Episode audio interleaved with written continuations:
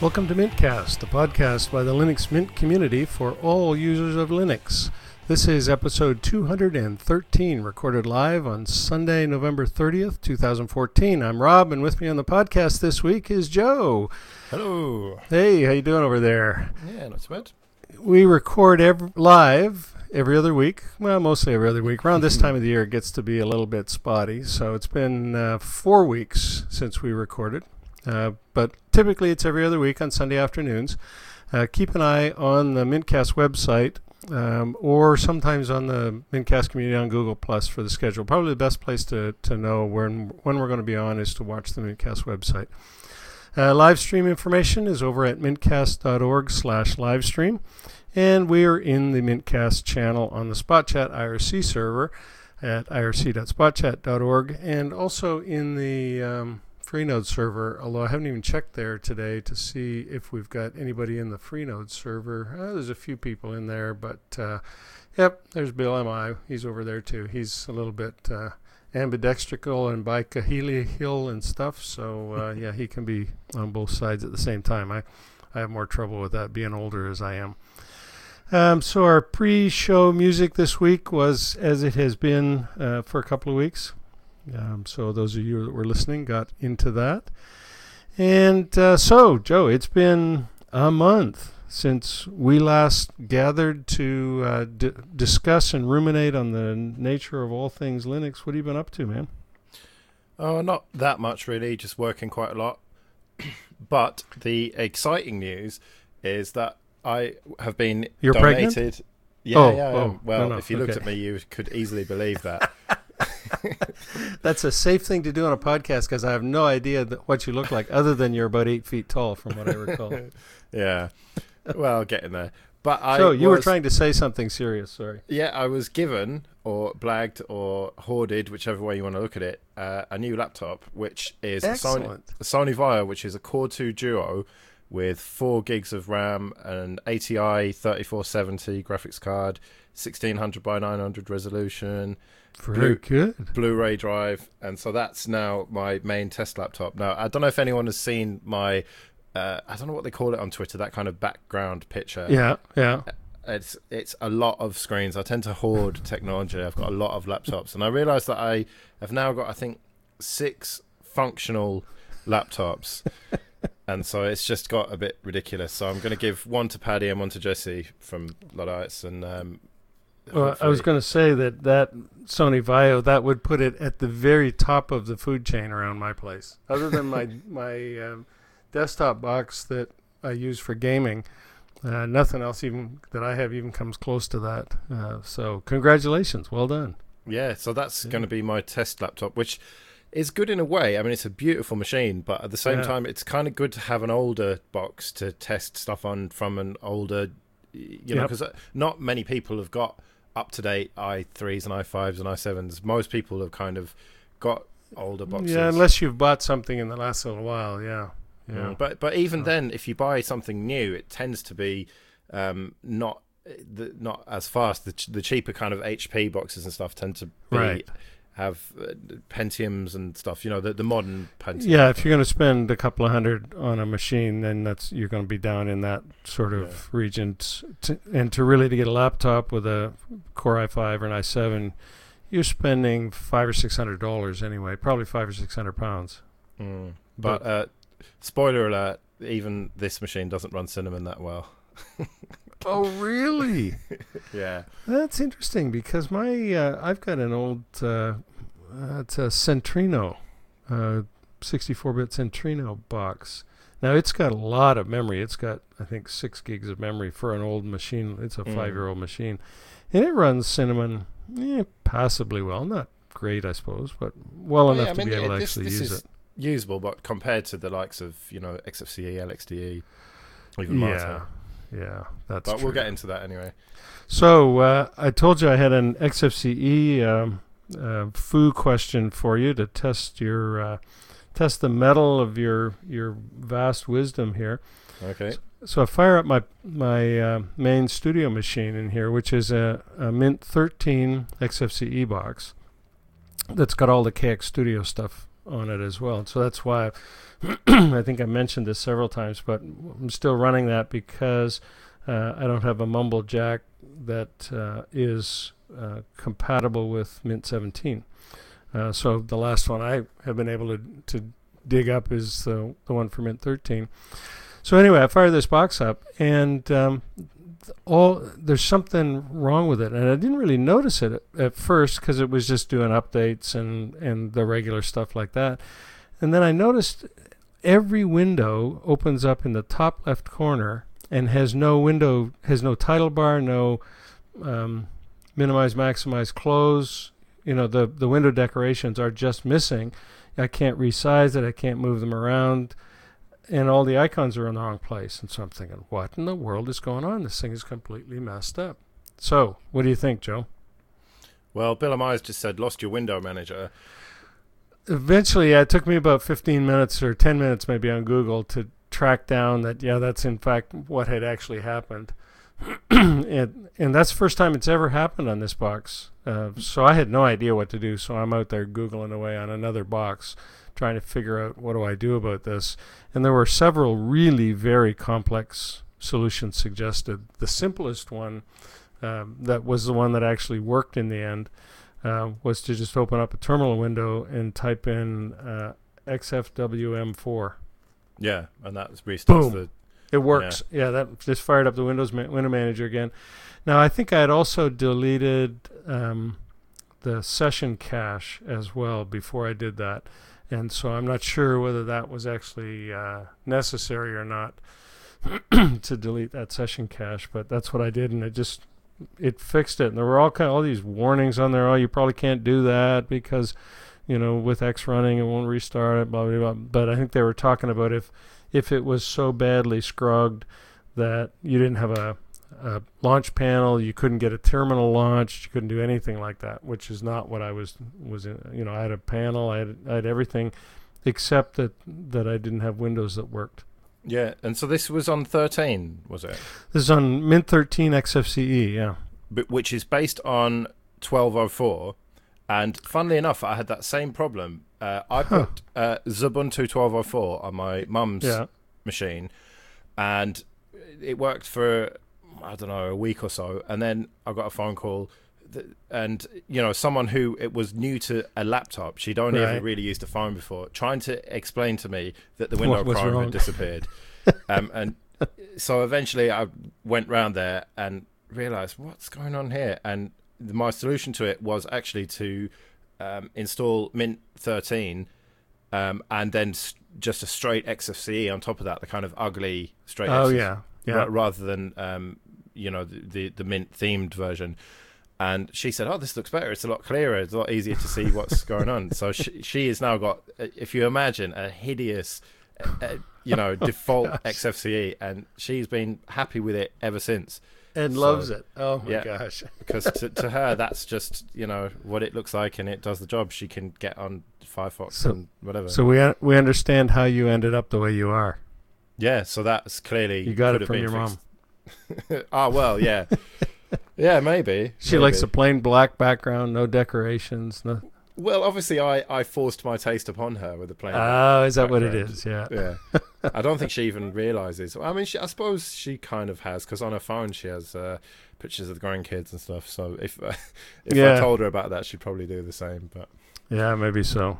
mm. Anyway, I thought it was an interesting. Uh, I, so I still don't know what caused it, uh, and nothing that I read online gave me any indication. I had just done a an update uh, on the thing, and um, and so I all I did was rerun the window manager, and now log out, log in. You know, it, everything is fixed. It stays there. So whatever the fix was, it's a permanent fix. So I don't know permanent. what the deal was. Yeah, well, permanent until the next time say- something hoses up. Yeah, right.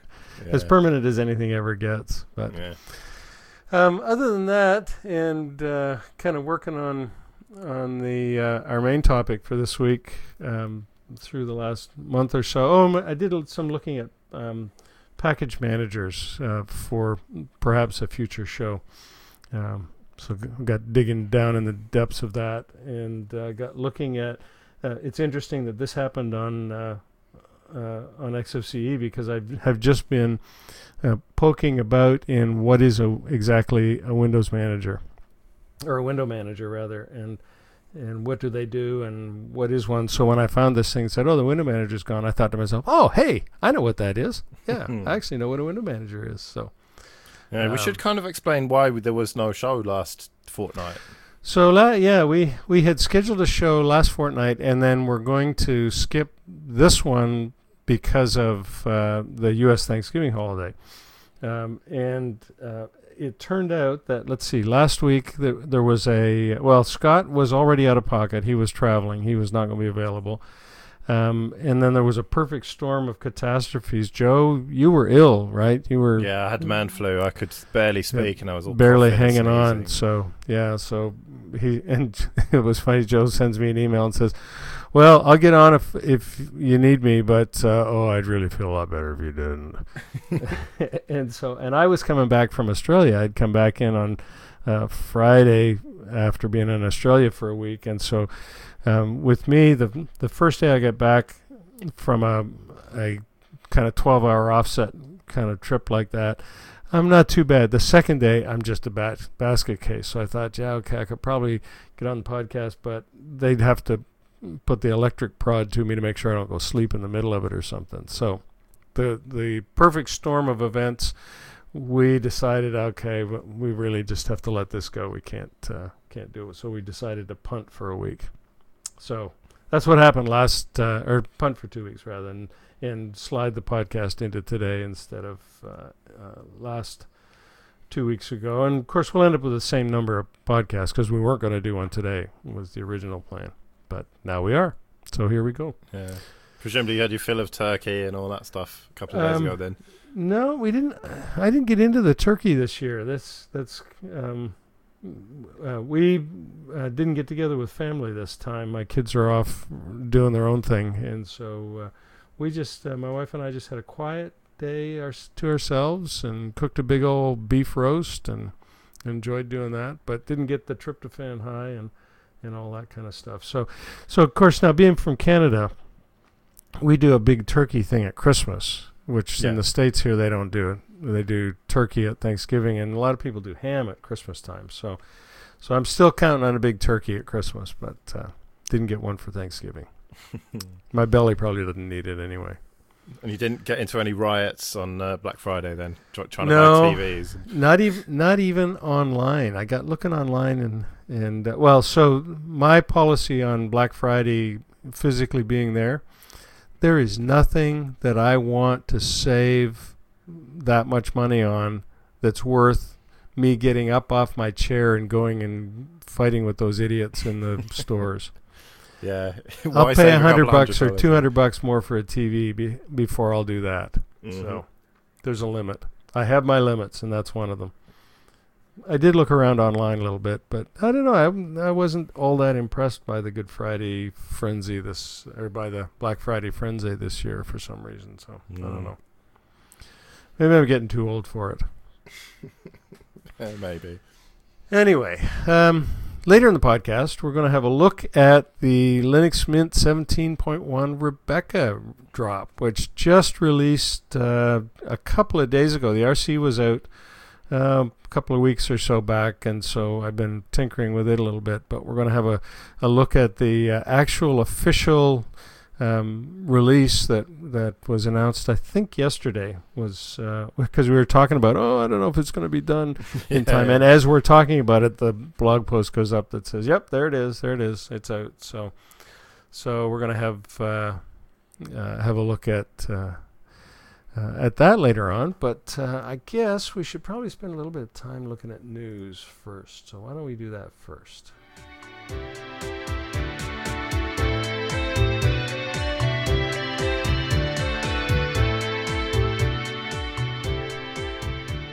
So, a couple of uh, quick ones here um, related to the um, the Mint 17.1 actual release.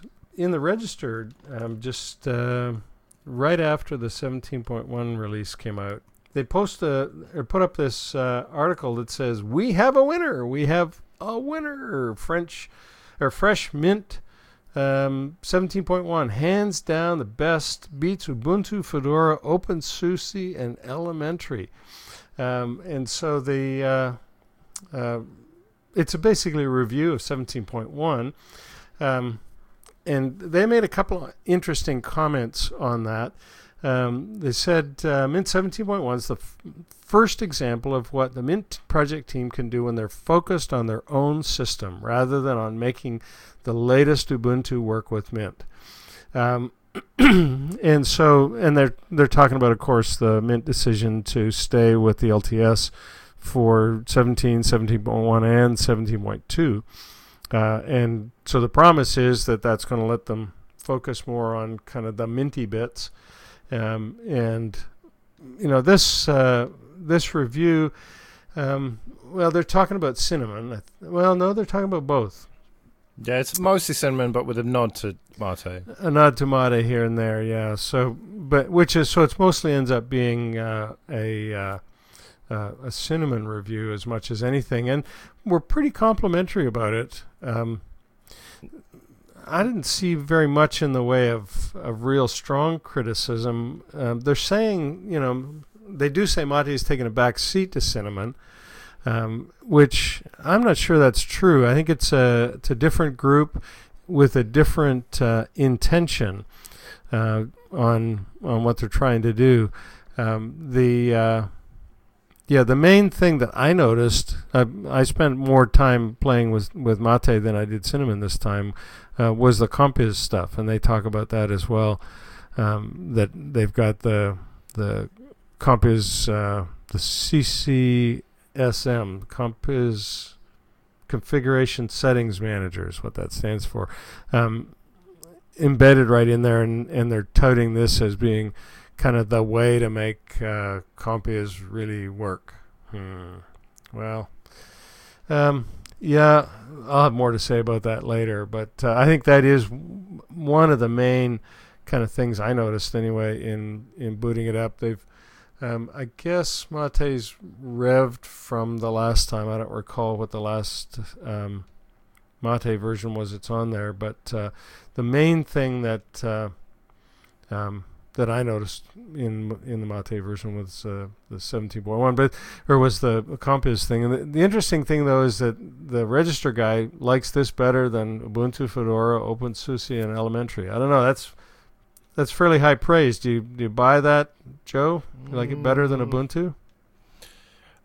I don't see any reason to doubt him but it's uh, overwhelmingly it's just a glowing gushing review isn't it except for there's a, the tiniest sting in the tail where he says at the very end being a bigger fan of debian and ubuntu i'm looking forward to the linux mint debian edition which will soon be pushing out a release based on debian jessie until then i'll be using yeah. 17.1 so that yeah I did, that is interesting uh, we'll have to make sure we well we, we will obviously cover the LMDE release when it comes out so mm. yeah you tend to be either an Ubuntu or a Debian person. That you know, there's no middle ground there. I think so.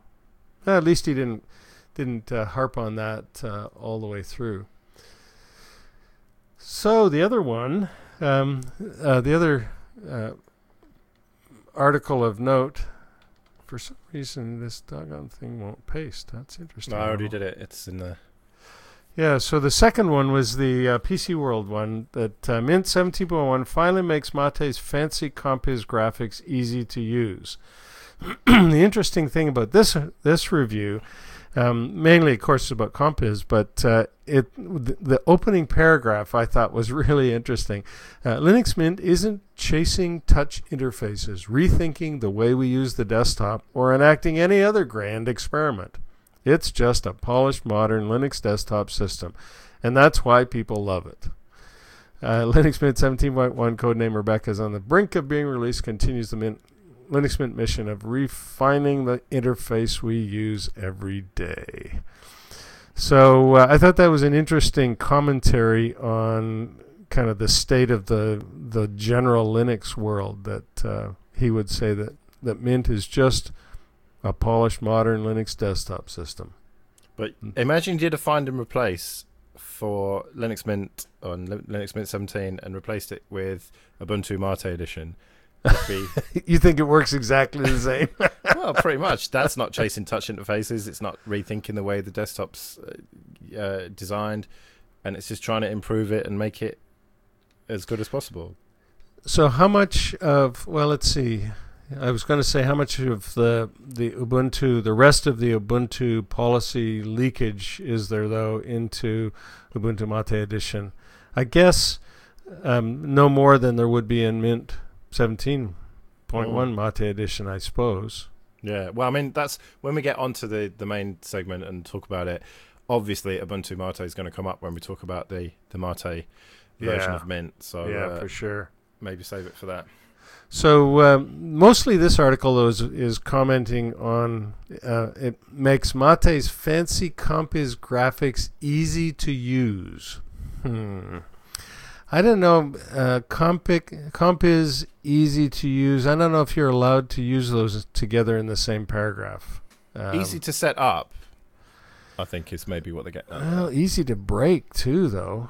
Although I did get, I have to say, I did get um, my my desktop cube working in Mate, and I don't think I've ever gotten that far in uh, um, any kind of Compiz installation I've ever tried to do before. I had and that this was in eight. I had that going in eight oh four back in the day. Oh, did you? Yeah. See, Yeah. I've tinkered away with Compiz a little bit and never really managed to get it working right. And I always just said, okay, well, this is stupid. I'm not going to do this. Get rid of this thing. Um, but this one, to to that end, was really pretty straightforward to get uh, get going. Uh, yeah, Carter wants me to play your quote here, Joe.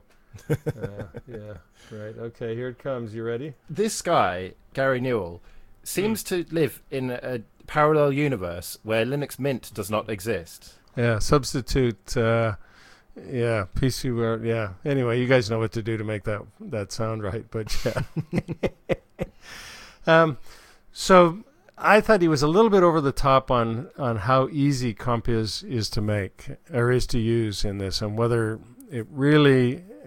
I suppose putting CCSM in there um, has made it um, easy enough to use, and I, I I have to say you know, Bill MI says he's got Compiz already in 17, um, 17.0, and I don't know, um, was that easy to install then, or I didn't even try it because I thought, okay, I've fiddled with this thing before and I didn't like it then, and it's not worth the effort. So, um, Well, the answer to that is it easy. It's not trivial. Put it that way. It's not uh, not a checkbox and a log out, log in. the way it is in 17.1 now. Yes. Yeah. Yeah. So I suppose that makes it easier to do because they've done. Uh, yeah. So Bill MI says it's not hard if you if you've done it before. I see. Yeah. If you've so successfully done it before, right? Yeah. So I think uh, I had never successfully done it before, so it wouldn't have been been all that easy. Uh, Bill was also saying that he was very familiar with this problem that I was describing at the top of the show about the window decks, decorations and stuff going away because he runs Compiz, and so I infer from that that it uh, you routinely have it it um, roll over and die or do something goofy on you. So we'll see. Um, you know, I'm I've been running this for what all of two days now, um, so we'll see how how survivable it is. How often there are Compiz problems uh, with this to see whether this is uh, was actually justified. Um, so the, his commentary on Cinnamon 2.4, um, I've, he didn't actually say this, I don't think, but the implications that I got was that he felt like Cinnamon, uh, the 2.4 Cinnamon, um, was going to be better on um, lower spec hardware. Now, maybe I was reading too much into what he was saying. He was talking about a smoother experience and no memory leaks and reduced memory and uh, icon time load time should be reduced. Um, I I'm not sure I buy this that it it didn't feel very much faster to me than the older versions of Cinnamon, but uh, I don't know. Not sure whether you noticed it being much faster or not. You had said uh, wouldn't uh, that it didn't run on your uh, your new box all that well, so Yeah, it's. Um, I think that there are some aspects that are faster and some that are slower. Really, it's. Uh, it's. Yeah, it's kind of a bit of both, really. All right. Well, so we're going to have a lot more to say about uh, 17.1, but I wanted to pick on those two kind of news topics, uh, just to you know the the general sense that I get of the community's response to 7.1, the RC and and now what I've seen of the the actual release has been pretty positive. People seem to think, yeah, this is a good release, and and uh, so I'm, I'm I've yet to see the the wholesale kind of negative. Um, this is a big waste of time. And there's enough eye candy in there that it's there's new stuff in there, I guess, so people like it. So. All right, moving right along. Um, let's see. Do you want to talk about the System D one? Yeah. So the Debian camp has been all over the place in the last month since we did one of these shows, and we've talked about it on Linux Luddites. Get the plug in, cha-ching. Uh huh. And there's been all sorts of resignations. There was a, a vote uh, on trying to make it so that System D was not the only possible init system and there was a threat of a fork, and now, sure enough, it has happened, and it's called Devuan, and it's spelled D E V U A N, so it's not. Uh, of course. but Devuan is uh, presumably some sort of pun on um, the fact that it's PID One or something, maybe. Yeah. And, and it's supposedly these greybeard Debian developers have have forked Debian. Now, I really don't know what to think about this. I need to ask Paddy so he can tell me what to think. but uh, it's it can't be a it can't be a good thing to to have a fork of Debian. Although some would argue that Ubuntu is a fork of Debian and therefore Linux Mint is. And LMDE is a fork of Debian, and yeah. Or, but is is that really a fork or is it just a a derivative? Where, where well, do you draw yeah. that line? Yeah. Okay. So I guess how I would draw that line is, you know, are they going to use as Debian um, moves forward and introduce, you know, adds new packages and and changes? Are they going to treat Debian like an upstream, sort of, to this guy, or are they going to you know, when you fork the code, you say, okay, you go off in your direction, I'm going in my direction, and changes that you put in are not necessarily going to make it back into mine. Um, this feels more like a fork, right? Because it, well, System D is pretty fun foundational. Yeah, well, the, the crux of it is this: that System D is not just an init system; it is essentially taking over slowly but surely the whole Linux operating system to the point where so many things depend on it, like GNOME, for example, that you won't be able to run those things without System D. And so you effectively have a homogenization of Linux where all of the distros are essentially the same as Red Hat, which is really going for the GNOME thing and the uh, and obviously System D.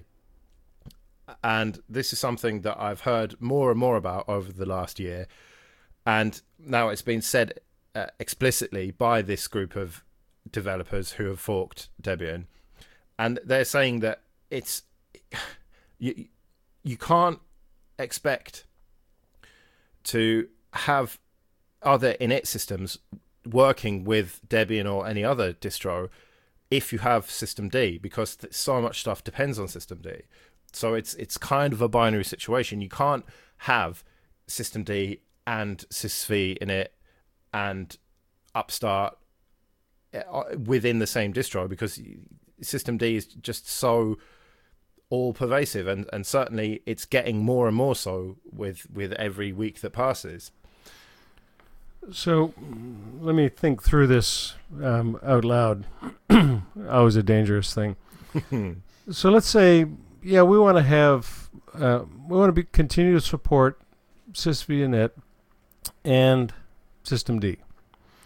Um, so it's going to it's going to be an alternative, right? You can do one or the other, and uh, so as a package developer, then uh, what does that mean? That means now that Well, so things start to depend more and more on on System D. So I take it that means that um, my my thing that I'm my code that I'm developing, I'm going to start writing.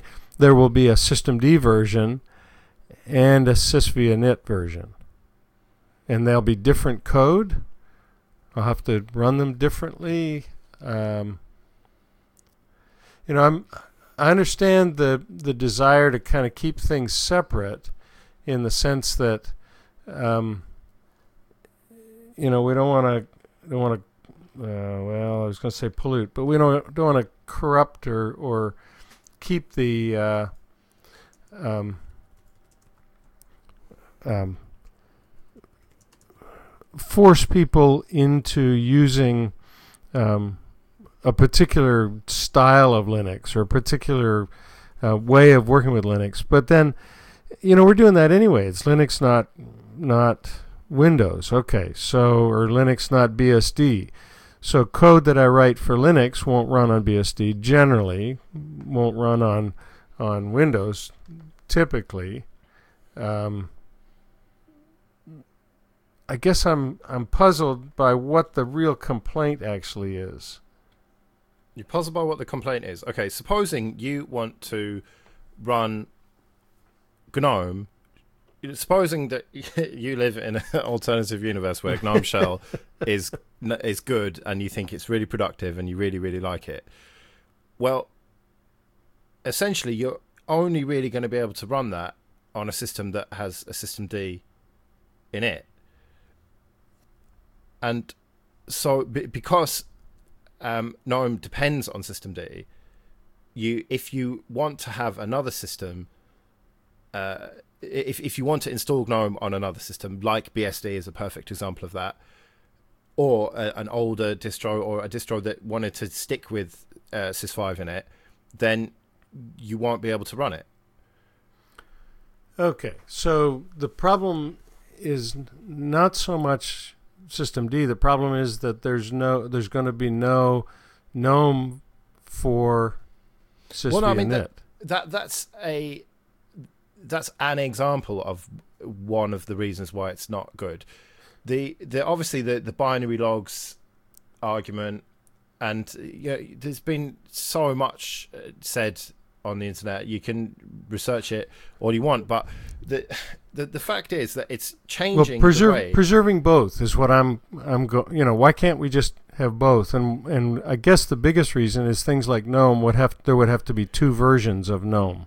Yeah, you can't have sys, System D with other init systems.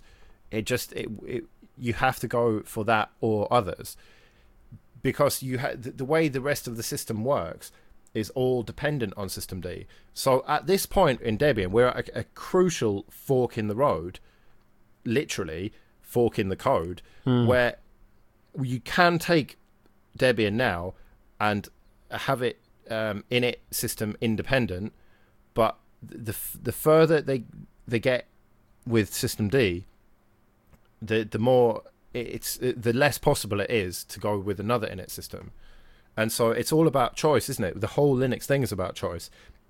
And so the, the, the argument that I can see is that you're taking away that choice. You're forcing System D upon the distro, Right.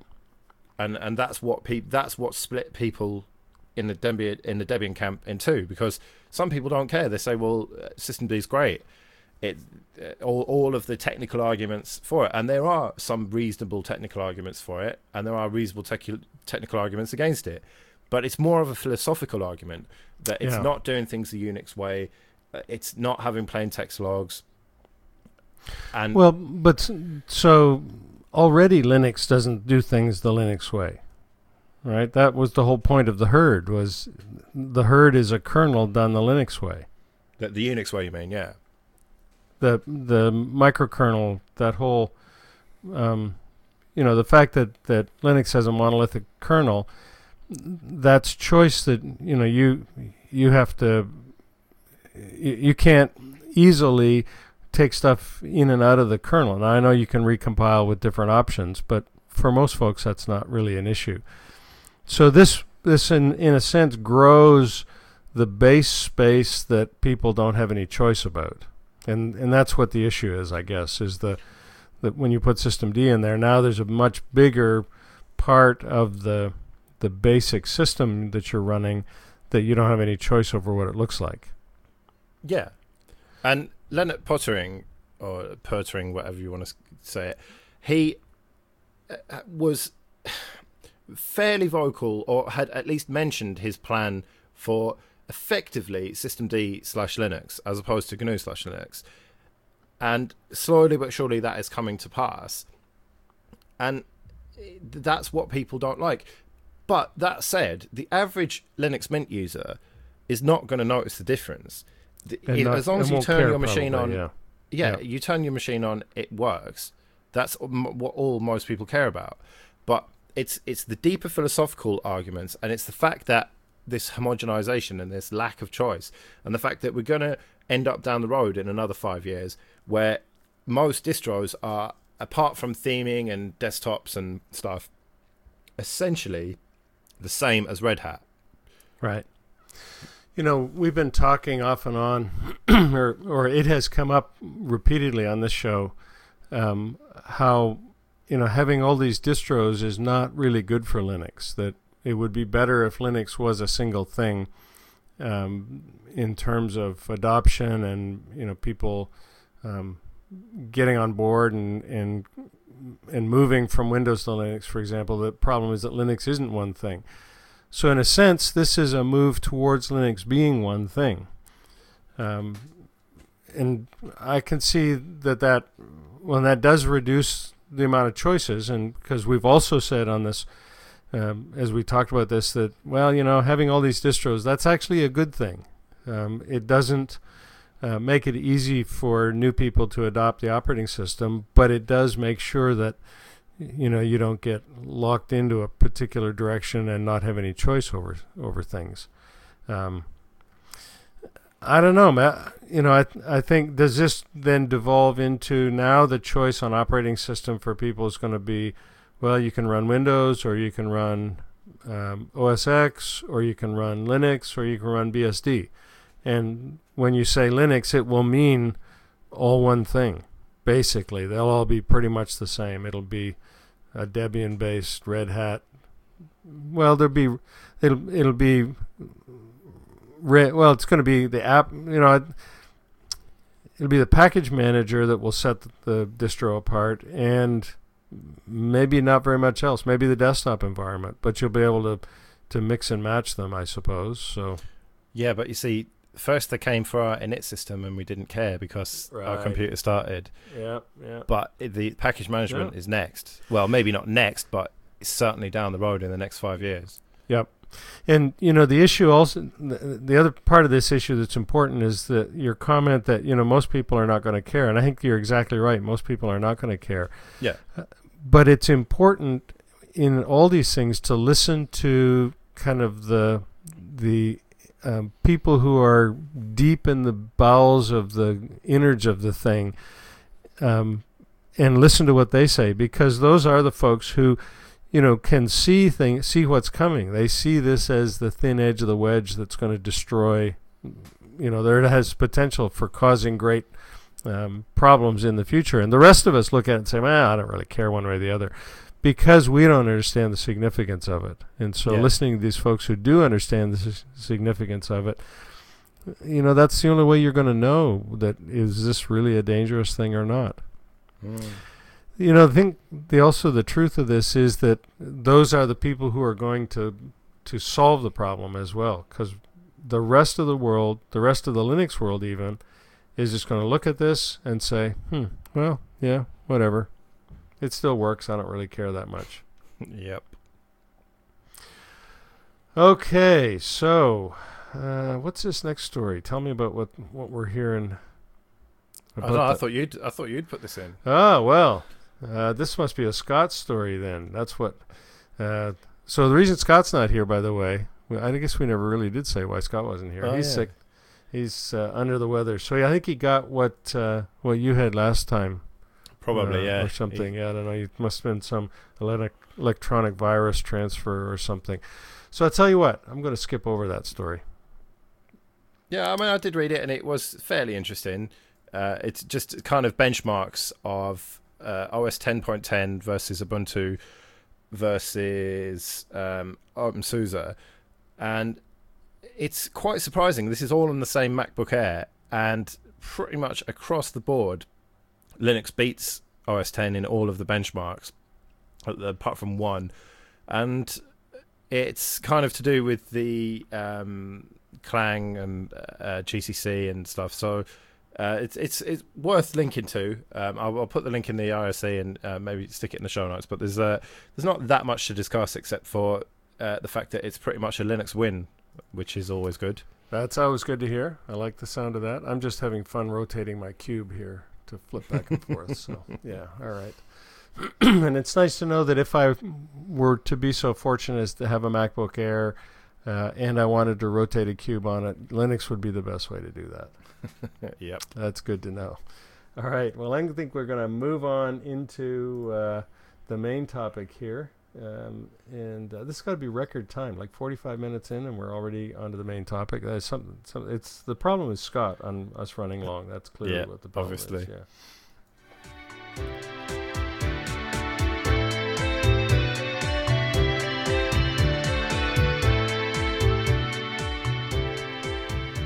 Okay, so the big news this week, of course, was the uh, the release of Linux Mint 17.1. And um, if you've been hiding under a rock, um, Linux Mint 17.1 is a, another long-term support release. Uh, it'll be supported until 2019. Uh, comes it adds some updated software, brings some some new features, um, but basically is built on the Ubuntu LTS uh, and uh, is another long-term support release. And so the the conundrum or the challenge that we've have been facing, uh, the promise, I guess, or the thing that we're we're waiting for is uh, the that um,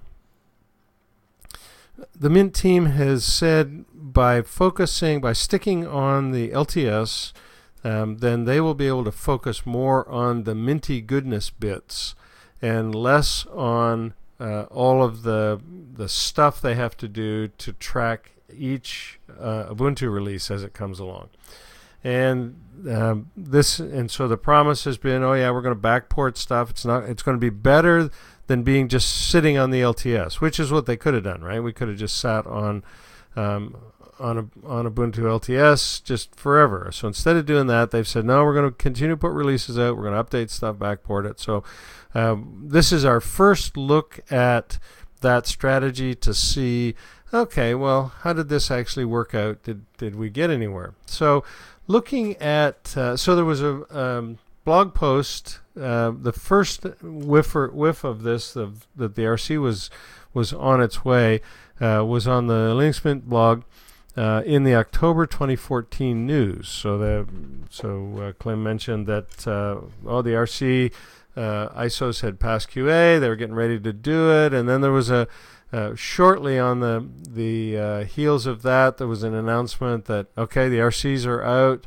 Um, the Mate edition is um, is there, and then there was all sorts of uh, fun and games with uh, the RC. Um, issues with you know immediately as soon as they pop it out, then people get in the comments and uh, well, so a couple of things happen. One is they they start asking tech support questions in the comments, and I am thinking, all right, you should just ask tech support questions, right? Um, and then there's some back and forth, but there were clearly some things going on with the RC. Um, and then on the 27th, Clem announces, ah, just a few more days. So the ISO images for Cinnamon and Mate edition uh, passed QA and were approved for a stable release. Should go public public in the coming days, um, and sure enough, they did. A couple of days later, um, uh, they released it. Uh, I got I paused there because Bill M. I asked a question and I can't do two things at once. But uh, so within a couple of days, it popped out.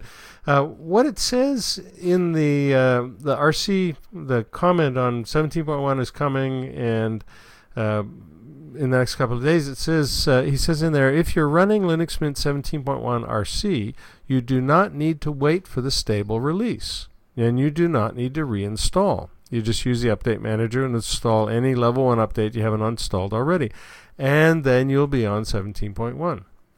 So I thought, oh, very cool. Okay. So I had a, a 17.1 RC Mate um, fired up and fooling with it. So I thought, oh, okay. So I went over and boom, ran it, and sure enough, there it is. It uh, it seems to, um, near as I can tell, it is 17.1. It's the same thing. The RC transmogrifies into the into 17.1 when you just run the updates. Yeah, so this RC was very, very similar to the final release. It, it was a very successful RC, as far as I can see. There were very few bugs in it. Yeah, the uh, I had like twenty about two hundred megabytes of update after the reboot, right from a clean RC install to um, everything that was in there. There was only a couple hundred megabytes, and which is a lot smaller than you get on a typical um, normal release, right? You Mm, just yeah. take the, the gold ISO and install it, and you'll get that much of an update. So, um, and then a couple of days ago, um, they announced um, that the um, that the uh, finals were out, the ISOs were out. Um, of course, uh, the um, pre-release ISOs were also, you know, before that, you can always go around and look around on on the internet, and you can often find uh, ISOs for the for Mint uh, that are available before they're actually available on the Mint servers, and they don't publicize that obviously because they don't want to bury the place where they're staging them. But um, so I did download one of those as well, and uh, that's why I built the my cinnamon guy out of. So um, okay, so let's talk about how do you want to talk about this? Let's uh, let's talk about the Mate release first. Yeah, okay, that's what I've got most to say about. So yeah, Okay. So we'll talk about that. I'm going to go and look at the release notes here just to kind of talk about um, what's actually in here. So it's a, it's an LTS release supported till 2019. Um, the they lead with out of the box support for Compiz. Uh, so it comes with two uh, window managers, which uh, I was puzzled by for a while before I went and did some research on window managers and stuff. Um, one of them is called Marco, and so this Marco is what used to be um, Metacity. Uh, so it's a fork of Metacity, which was the window manager used in GNOME 2, um, and got sort of moved over or adopted um, by the Mate guys.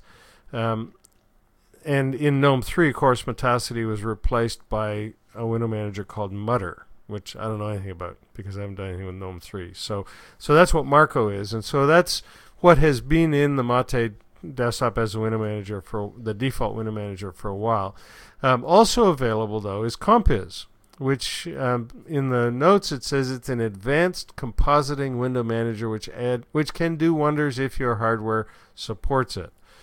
So um, interesting um, comment. It my first observation about this is that if you're not um, sort of a, a wee bit of a, at least of a guru, that discussion doesn't really tell me which one I should pick. You know, should I always pick Compiz because it if it'll run, then it's always better, and I should only pick Marco if Compiz won't run, and how would I know if it would was running or um, so you know, it's.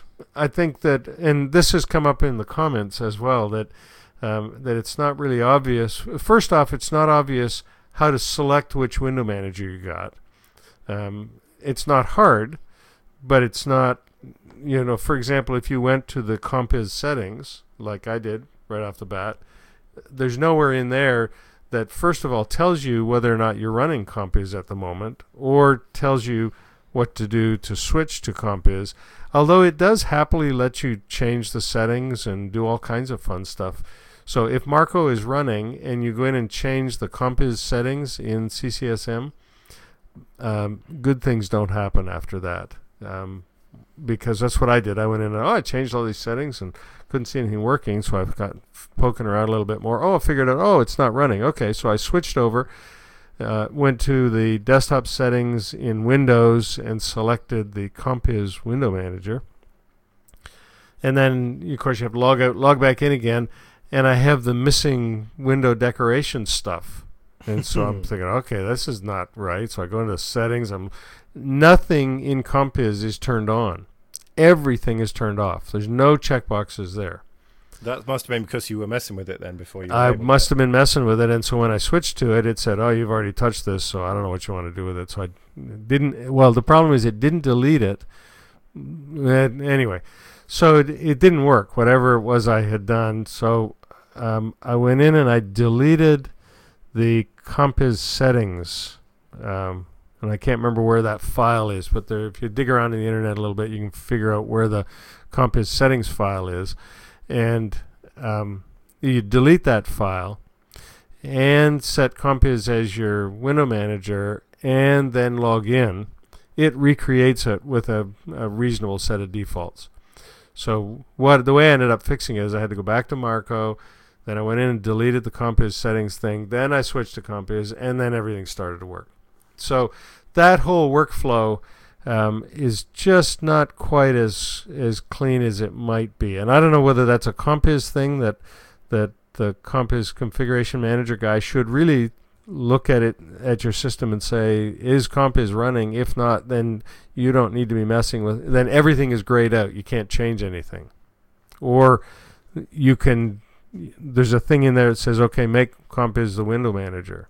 Yeah. That should be right. Well, although then that would, no, I don't know. Anyway, I'm trying to design the interface on the fly instead. We were talking about what was in the code. Yeah, okay. So what else is in the update?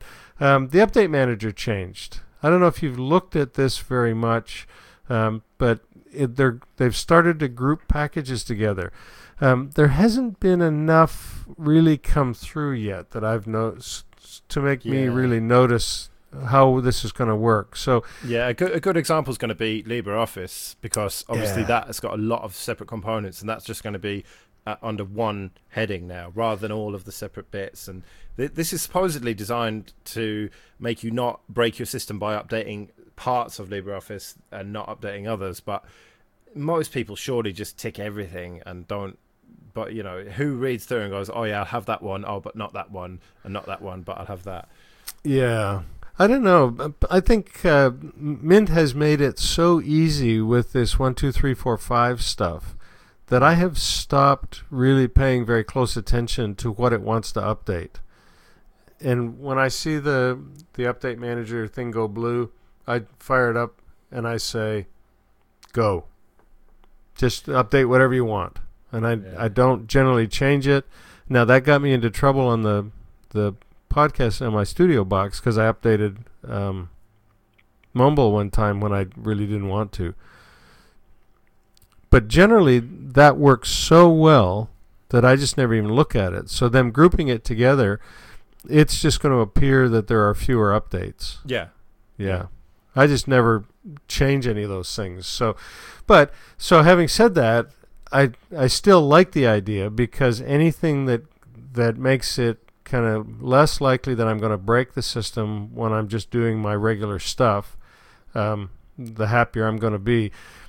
The I don't know if there's an option in in the update manager. I should have gone. I just thought of this, but if there was an option to say, whenever you find um, category one, two, or you know, category one updates, just install them.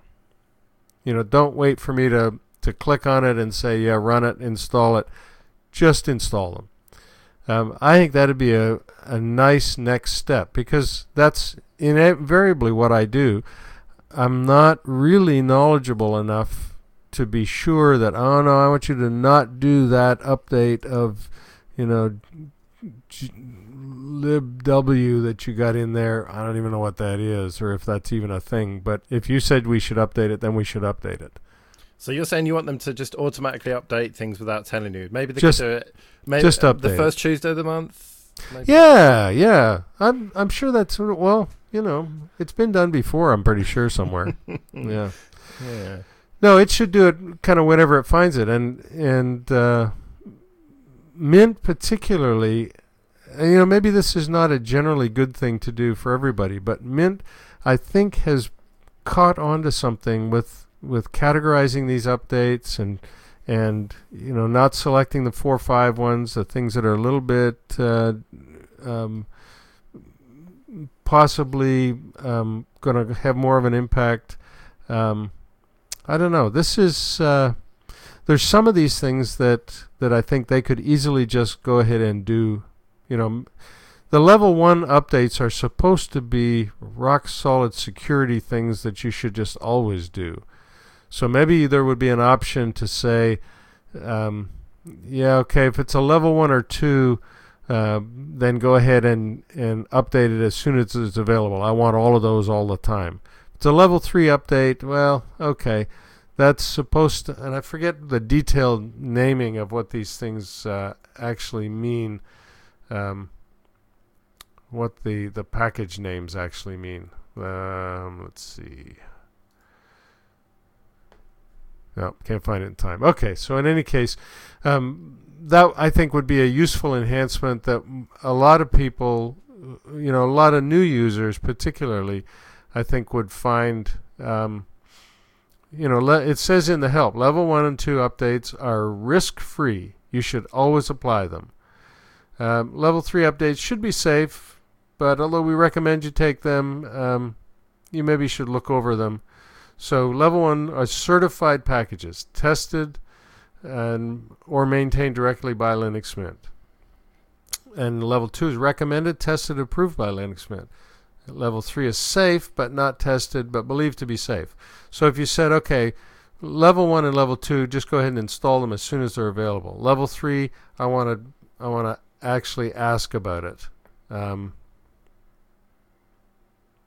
I don't know. I think it should just do it.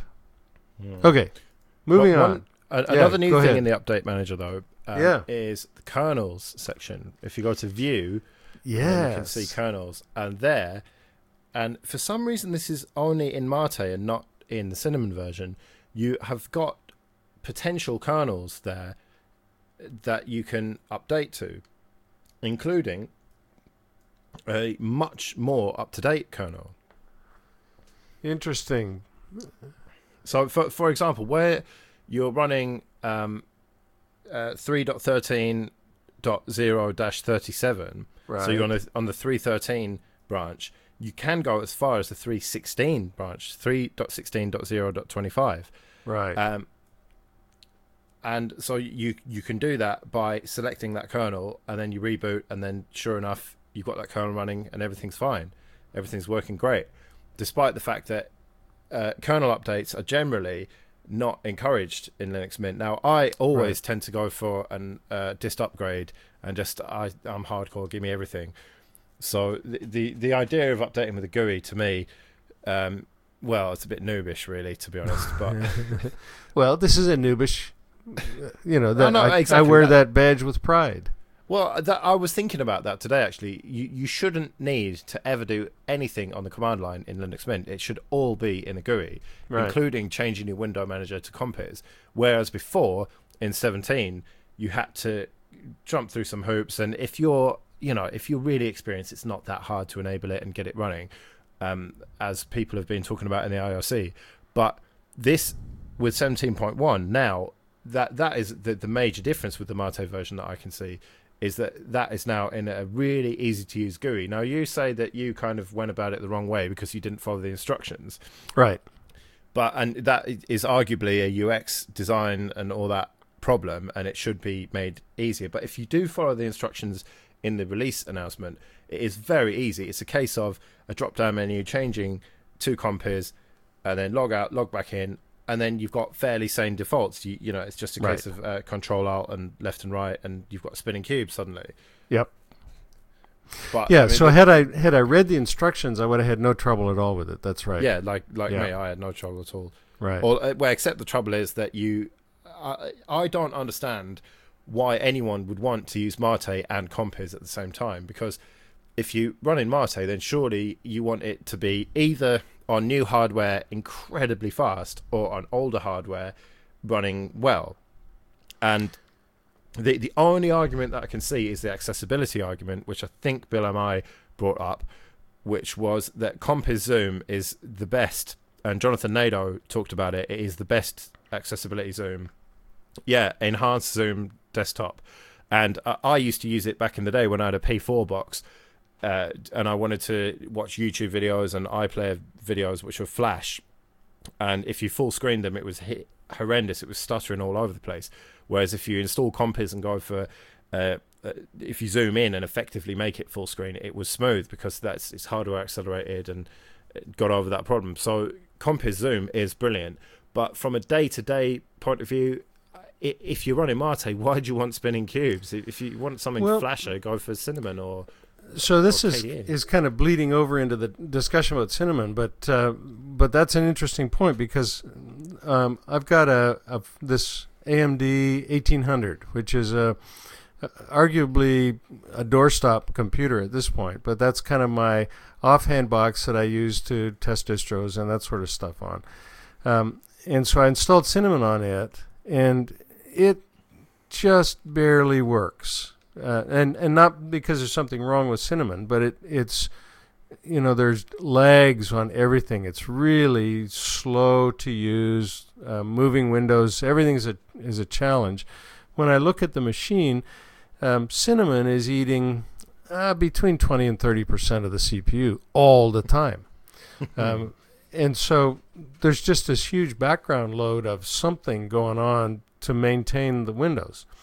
So I f- so I fire up on Mate then. So I'm uh, that's what I'm using right now on that box. So I'm running 17.1 Mate with Compiz turned on, and it it runs great it it just flies. The thing um, it does not. You know, I can't even when I look at my uh, my Conky display here, uh, unless I'm spinning cubes and stuff.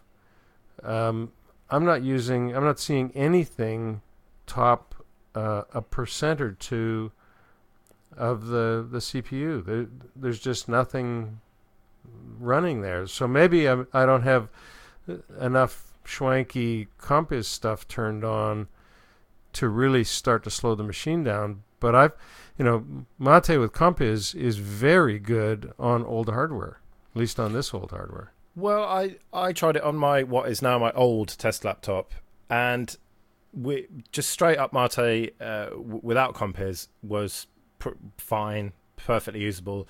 With Compiz, it wasn't horribly sluggish or anything, but I did notice a performance hit. I did notice things were that little bit laggier. Hmm. So I haven't noticed the difference between.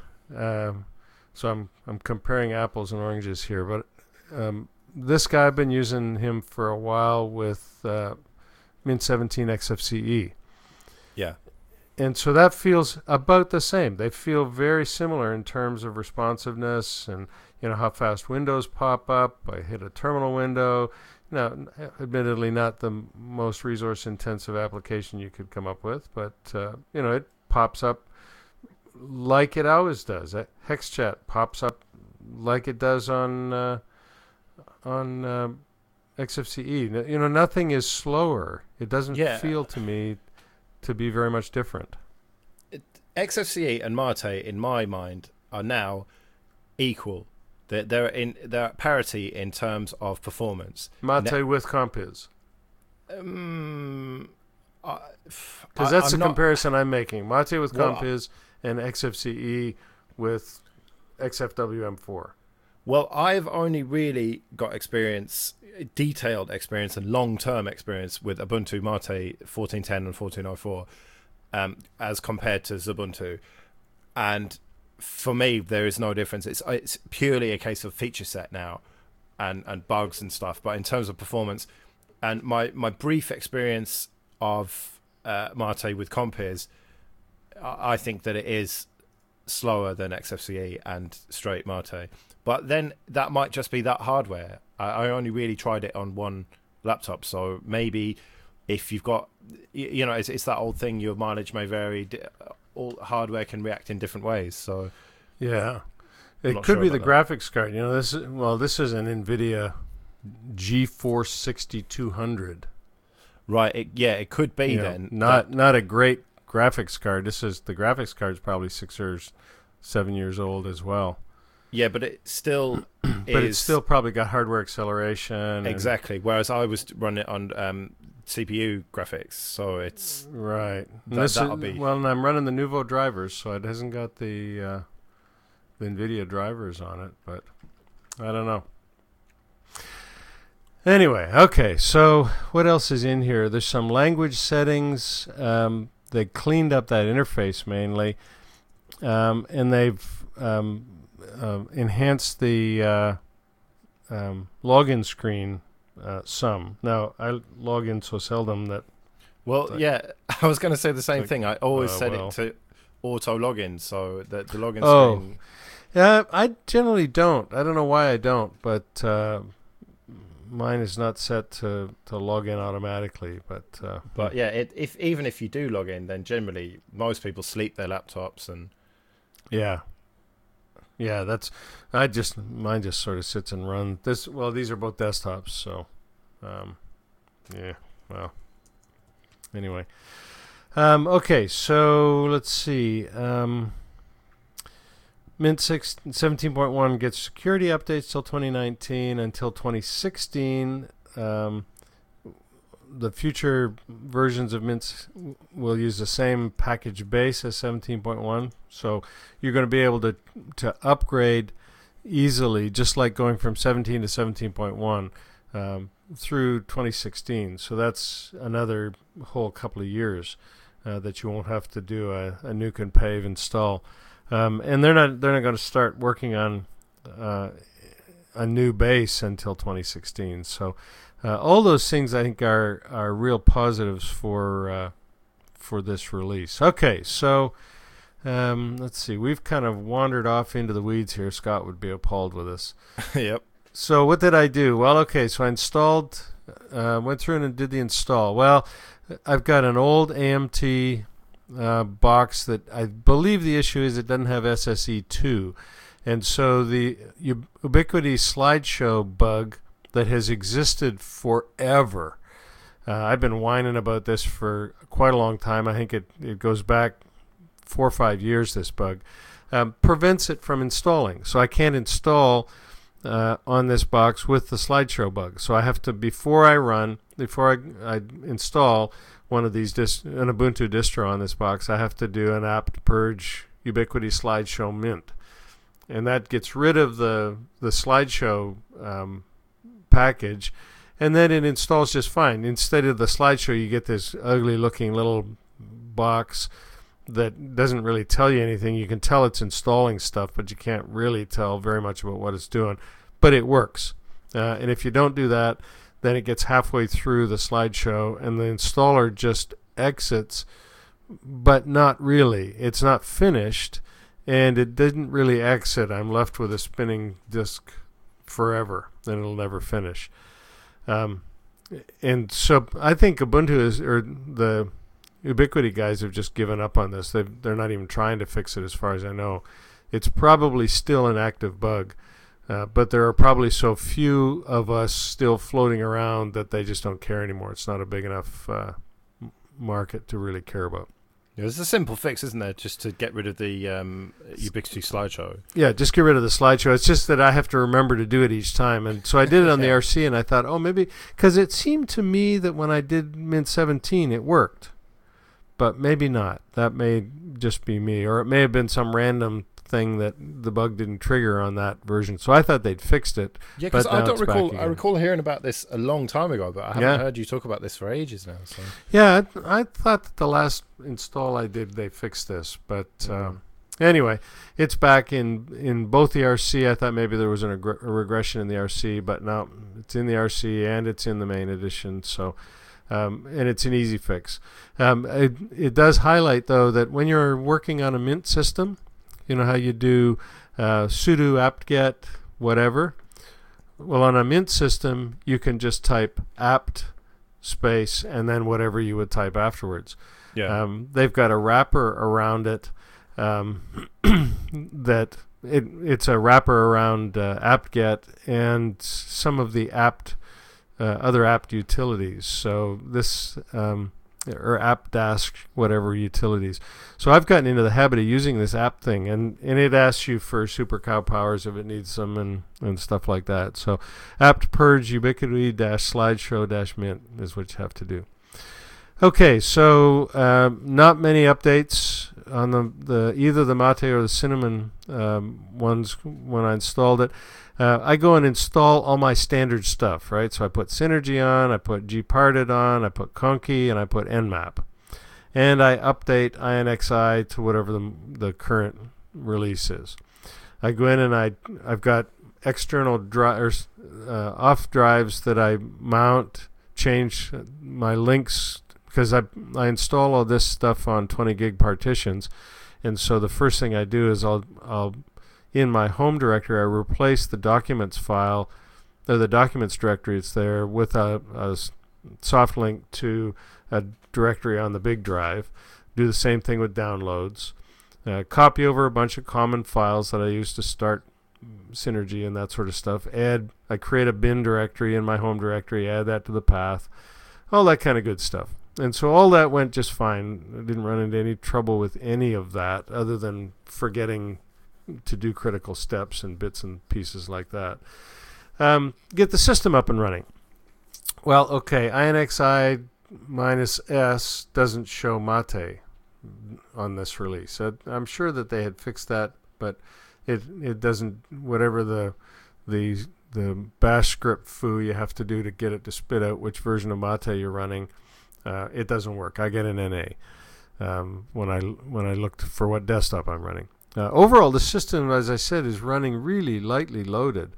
Um, you know, it's with just that stuff running and no windows open and not doing anything. Um, it's sitting uh, somewhere around two percent loaded, um, and using about 630 megabytes of RAM, and that includes Compiz running and, and everything else. Um, so that now I hesitate to say that's not a, a blank as installed system. That's with all my extra monkeying stuff. So Conky's running and Synergy's running and you know all my normal goofy stuff is is running. But it's my normal kind of resting machine. Um, I end up with about 600 megs of, of RAM used. Can't even see Compiz or Mate or anybody um, on the the top list when I, I look at it. So um, this runs really nicely for me and, and is a, a perfectly serviceable all day, uh, everyday kind of operating environment, um, near as I can tell. That's Mate with Compiz running. So, Joe, tell how, what was your experience installing the Mate version? Extremely uneventful. Yeah, is, is the answer to that. Much like most of the Ubuntu releases and Linux Mint releases, Ubiquity to me, because I don't have any odd hardware that gives errors, it's got to the point now where it's just a no-brainer. I can I can install an Ubuntu-based distro while talking on the phone or doing something else because I, it's just Ubiquity is such a brilliant installer, and so for me, I just got it all up and running, no problem, and used it no problem. Didn't find any bugs at all which I was surprised about, and it just just completely works. As I've said before, with Compiz enabled, it's a little bit slower, but if you've got a decent machine, then that's not really going to affect you too much, and you'll end up with slightly flashier. Like when you minimize things, you'll get a little animation for that.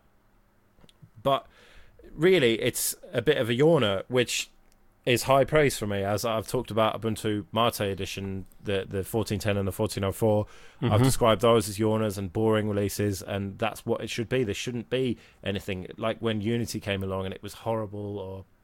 Certainly, the act of installing and getting the environment configured the way that, that you want to typically use it that that's the part of experience the experience you want to be a yawner yeah yeah and yeah. for me that is uh, the panels in the correct place unlike with Ubuntu Mate, although that's easy to fix, and just everything just just works really well. But for me, the elephant in the room, and something that we haven't addressed, and I I had assumed that we would address before this point in the proceedings, is what happened to the backports that we were promised. Well, okay, so um, yeah, let's let's Because I, I made a spreadsheet when I was uh, off work, sick with man flu, and bored, and I compared Mint 17, the 17.1 RC, which from looking at the final release is no different. right. Uh, Ubuntu Mate 1404 and 1410, Ubuntu 1404 and 1410. It turns out that uh, Ubuntu Mate didn't uh, do anything different or very few things differently from uh, the, the mainline Ubuntu. I also compared Arch as it was, and this was the 17th and 18th of November, so a little while ago when the RC dropped. Uh, so effectively when 17.1 went into freeze. Um, and also just I happen to be looking at Evolve OS, which is um, what Ikey has been up to, which is it's Oh, only right. Alpha Yeah. Four, so that's um, it's not really relevant. It's not a, uh, by his own admission, it's not a usable desktop, but I was looking at it anyway, so I thought I'd look. And if you if you look at the the version numbers of the software that's available, it really doesn't look good for 17.1. I mean, don't get me wrong, 17.1, both the Mate and the Cinnamon editions are perfectly fine, perfectly boring, and uh, I could easily install it on someone's machine and probably never hear from them again because it's just going to work. However, I thought the whole point of this staying on the 1404 LTS base was so that they could do things like backport versions of LibreOffice. Now, I pick on LibreOffice because it is uh, a prime example of something that you really do need to keep up to date. Now, I am obviously known, hopefully, for not wanting change for its own sake. Now, I'm I'm not particularly interested in the the latest and greatest versions of everything, but LibreOffice is very important because of the way Microsoft keep changing things and to, to keep up with file formats and everything. It is quite important to stay current with that. The the other arguably very important uh, piece of software is the kernel itself. And if you've got new hardware, then you obviously need newer kernels to keep up with that new hardware. Now, that's not a problem for us, uh, as discussed. I mean, Mhm. my my newest machine really is uh, a second gen Core i5. So a- any kernel from the last couple of years is, is right, fine it's going to be me. fine. Yeah. But there are people who are going out and buying new machines. Um, I actually, I think one of my my VivoBook might be slightly newer, but e- either way, I don't need the latest kernel. Um, but if you look at the the software versions, and I made a spreadsheet and I linked to it in IRC, and um, maybe we can find some way of making it read only or something to put in the show notes. But if if you look at LibreOffice, uh, VLC, Firefox, and Thunderbird, well, that's kind of not really that that's going to be the same. They're somewhat Right. independent. But Pidgin, Transmission, uh, GIMP, um, what else? G Parted, all the same versions that were in 17. Yeah. So the question, you know, comparing to Arch is probably um, the place to go look to see. Okay, well, what's the the latest and greatest?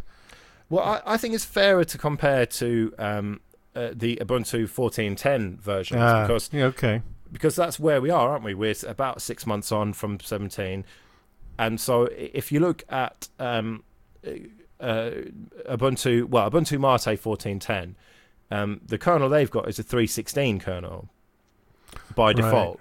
By Which- default, so Yeah, which is available in 17.1 if you go and you know if you go into the update manager and go to kernels and install it and it advises you against it but by default you you are stuck on the same branch and instead of a 313.0 dash 24 you're up to um, dash 37 but considering that you're at 313 versus 316 it's that's a fairly big jump with uh, the the 1410 branch of uh, ubuntu's um, and LibreOffice instead of 4.2.x um, you're at it's 4.3 dot x. Yeah. and so uh, but again it's exactly the same version in 17 as 17.1 and the same with VLC, which is updated in 14.10 in Ubuntu to actually a, a pre-release uh, 2.2, which isn't um, anywhere else. Even in Arch, they don't have that. Um, and so I, I just don't really. It hasn't fulfilled the promise that I had hoped it would. That um, it's it's perfectly usable, but they they haven't backported things like LibreOffice, newer versions of that. So the the thing that is not clear to me is what they intended by the the comment that they were going to backport applications, um, and and how that was going to work. Uh, like for example, so 17.1 is out now. Could they now change, like push a new version of LibreOffice out into 17.1 now? Um, could they, you know, do, what what we've been used to with the way that these distros work is that with the way Ubuntu's distro and Debian, I guess, works this way as well. Is that when you install a version, then all of these major programs like LibreOffice and VLC, the version that you get the day you install it is probably going to be the one that is in that that distro for the for its lifetime. To get the latest version, you got to go to the next next version. Um, I wonder if the, what they're saying, well, when they go to from 17 to 17.1, mainly what they're changing is Mint related stuff and that they Yeah, that- will. That's what I was going to say. Things like uh, Mint install, uh, Mint Nanny, yeah. the USB tools, they have been updated.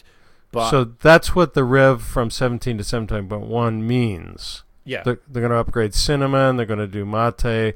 They're going to do the Mint tools, and they're and now they're going to go back and okay, let's go look at LibreOffice uh, 4.3.x. But that won't come as part of the 17.1 release. That'll come just as a normal update. well, I can't see how they can do that, but we'll have to see. I mean, I thought that we, I, I hoped that we were going to get that with 17.1, but it seems Well, that we're not. but why is it tied? My point is, it's not the the backports don't have to be tied to the version release, the dot release. Maybe the backports that they've been talking about are going to come, like they could have backported stuff into the base of 17 before 17.1 came out. They didn't, Mm. But they could. Maybe they're they're trying to break it. So this is all, in a sense, is all 17 the dot releases don't really count. They really tell you more about maybe a kernel update or maybe a mint system type changes. But the backports are going to happen more or less continuously through the life of 17. See, I don't see that happening. Now, the evidence that I've got now from this 17.1 release is that we are stuck on the 1404 base, and it's only the Mint stuff that we're going to be change. that, that's going to change, and all of the the other third party stuff like LibreOffice, like VLC, like Transmission, is just stuck. Where So I think where it it's too early to say that. I don't I don't think we know that yet because I think what has happened with 17.1 is they've put most of their effort into Cinnamon and the Mint tools. Yeah, I mean, That's it where all might be a case of 17.2 then, when that comes, that we could get these backports and newer versions of LibreOffice and stuff. Well, but I I would hope we don't have to wait that long because I think you make a good point. You know, the Ubuntu world, if we were on an Ubuntu base, if they hadn't taken this LTS approach, then we would have newer versions of a bunch of these major packages than we do now. Yeah. Although no, no, surprisingly few actually of the the packages that I generally use. I mean, I just picked, uh, I think, uh, fifteen or sixteen thing things that I use regularly, and Right. just to see what what version numbers there are, and they, some of them um, have just stayed the same, and, and even in Arch, even haven't developed much. I mean, looking at GIMP, for example, that's only revved a little bit Yeah. um, even into Arch, but otherwise across 1404 to 1410 and 17 to 17.1 has just stayed the same. Yep. But the So- LibreOffice is is kind of the big big deal in here, and and LibreOffice is also one from the little bit of poking at it I've done that's an absolute bear to compile. Oh, I wouldn't. I wouldn't dream of it. of course So, not. No. Well, so the what they're faced with having to do is to try and, um, well, no, I guess they don't have to do. I don't know if they have to do a clean compile. So you have to get 4.3 point whatever of LibreOffice built to run on an Ubuntu 14.04 base. yeah, which is very difficult to do because of the all the dependencies, and then you've got to upgrade everything else, and then they've got dependencies, and you end up just chasing your tail trying to to update. Every, you may as well then at, at that point move to a 14.10 base. Well, that's interesting. Yeah, so that that's the real issue. Is you know, can they do, um, can they can they move LibreOffice to 4.3 point? Well, so if I was sitting on 1404 and I wanted and I went to the LibreOffice website and said, "Give me your latest stuff in a deb," that would not work. Uh, well, let's see, shall we? I am on a 1404. So it says um, uh, download version 4.3.4. There you go. That's what's in Arch. And so that's going to download a deb. Yeah.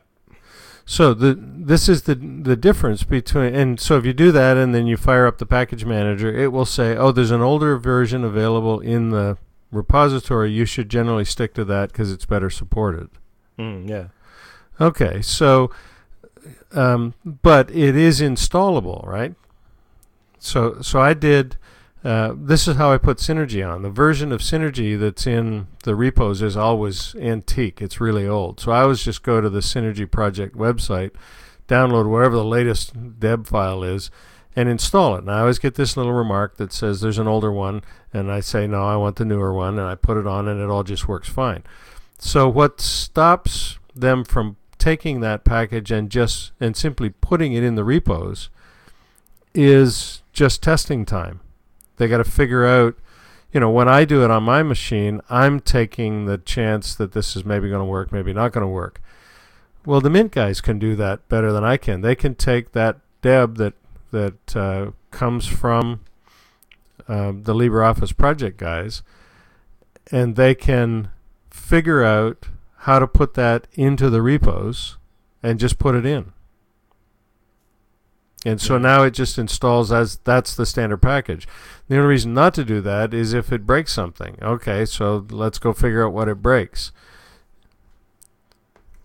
So I'm guessing that when they talk about backports, that's what they mean. They're going to take the current version now, and somebody's going to sit down and say, okay, how do we get this to work with 17.1? Ah, yes, okay, breaks this little thing. Okay, we got to do that. And so they make a couple of changes to the repo. And if there's a huge change, then they say, okay, well, we can't backport this. It's too much trouble.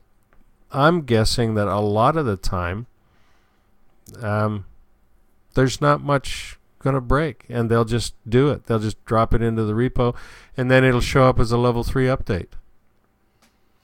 Yeah. It's- Incidentally, if you do download LibreOffice, you get a I think a tar file with 52 separate debs in it, all, all of which.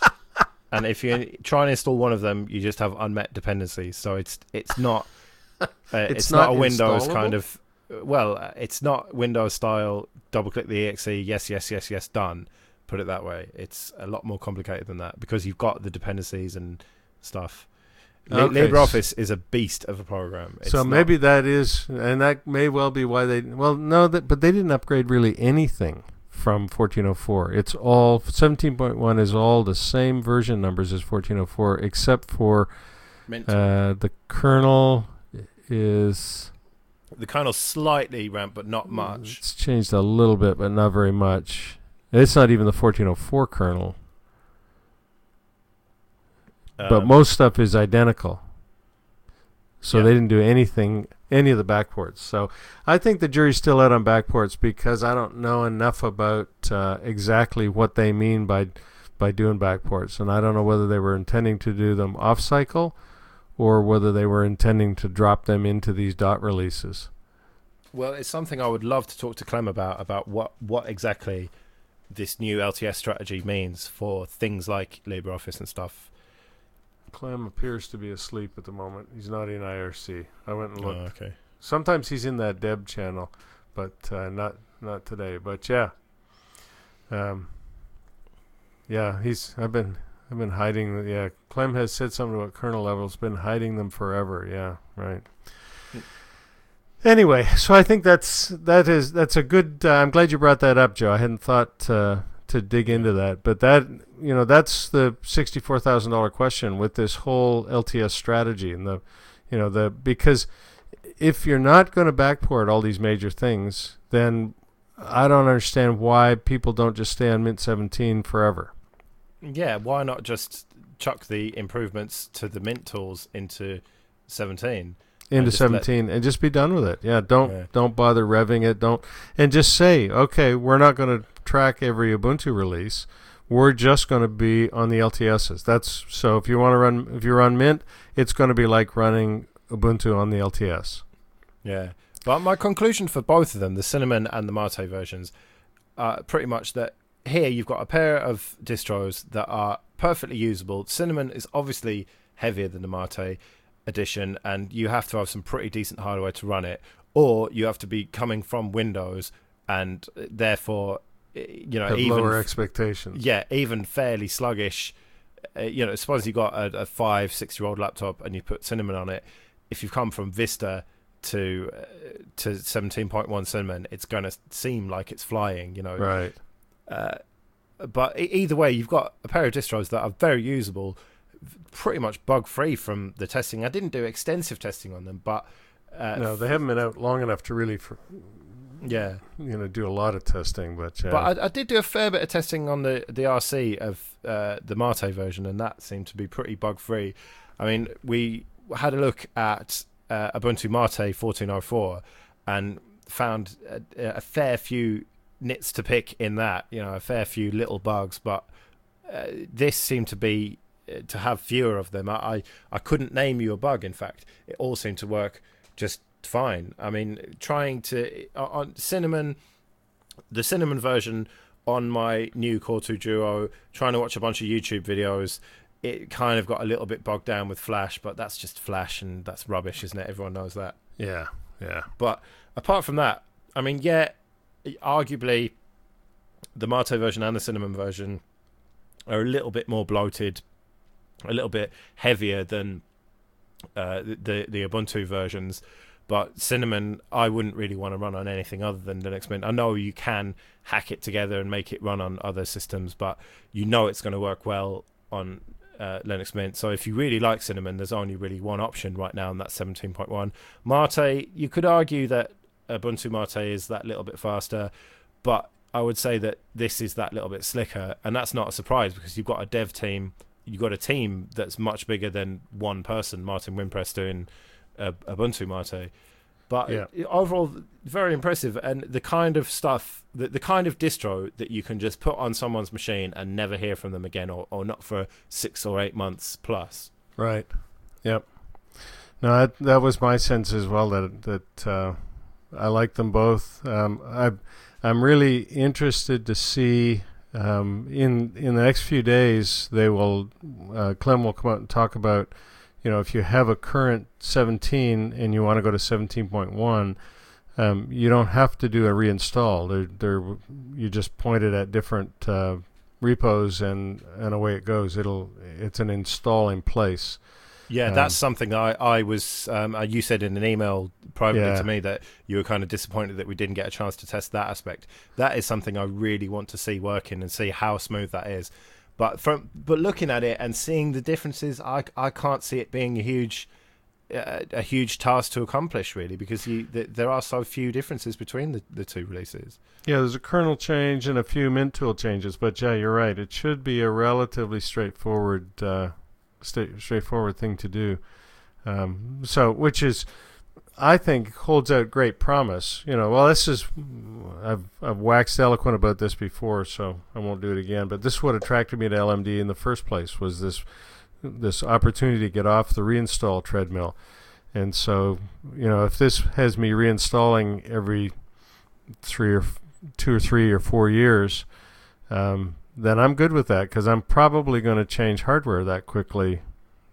Well, maybe not, but in in my dreams, I change hardware that quickly.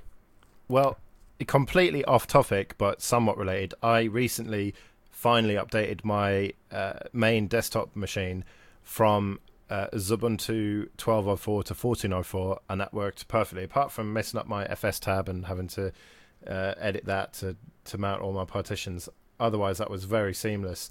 Hmm. And so I can't see myself needing to to change that anytime soon. And you know that's that's a first gen i3, so it's not a, a, a huge beast of a box, but it's serving our needs as a kind of media center slash desktop daily Right. driver. So the the this new compave thing for me is only really to test things, whereas on my uh, and similarly on on the laptop that I'm talking to you now, this is uh, 1404 that was updated as well, and Yeah. so, So, that that would be nice if Linux Mint could get into that situation where you could just just uh, do the update, the in place updates, and not have to back up and you know. yeah, which is what you know. Mint's been recommending a full backup and Nuke and Pave as the upgrade strategy Yeah. forever now. But and- we're creeping towards that other way of doing things. Now. Yeah. Well, Ubuntu, and to be fair, Ubuntu has been that way for a little while. I've I've heard stories like yours increasingly over over recent years of people saying, oh, "I don't do that anymore. I just you know I just upgrade in place and everything just works fine." Yeah, obviously you, So- you back things up just in case, but at least Sure. you don't have to do that. Uh, uh, you know, putting stuff back on it. Yeah. You've got, Yep. but you sh- everything should be backed up anyway in an ideal world, several times to the That's cloud true. and all that. That's my SpiderOak solution. That's Yep. what that does. Just installs everything for me. So, so closing notes on on these. Um, I quite like both of them. I think uh, we have yet to see the promise of kind of backporting and this not just being the same as being on the LTS, but um, this is a reasonably good start. I I I like Compiz on Mate, and so I'm happy that that got in there, and so we'll see. Any other thoughts? Uh, no, just I think that we're going to come back to this, ideally with Scott's input as well, because he uh, he's a, a, more of a cinnamon user, and so True. hopefully next time the uh, maybe the XFCE version will have come out, and certainly the update from 17 to 17.1. So this is uh, definitely not the end of our coverage of this. Yep, we'll have to talk more about it, but uh, I quite like these two anyway. Yep. All right. Well, we got a little bit of feedback to talk about. Let's uh, jump in and do that.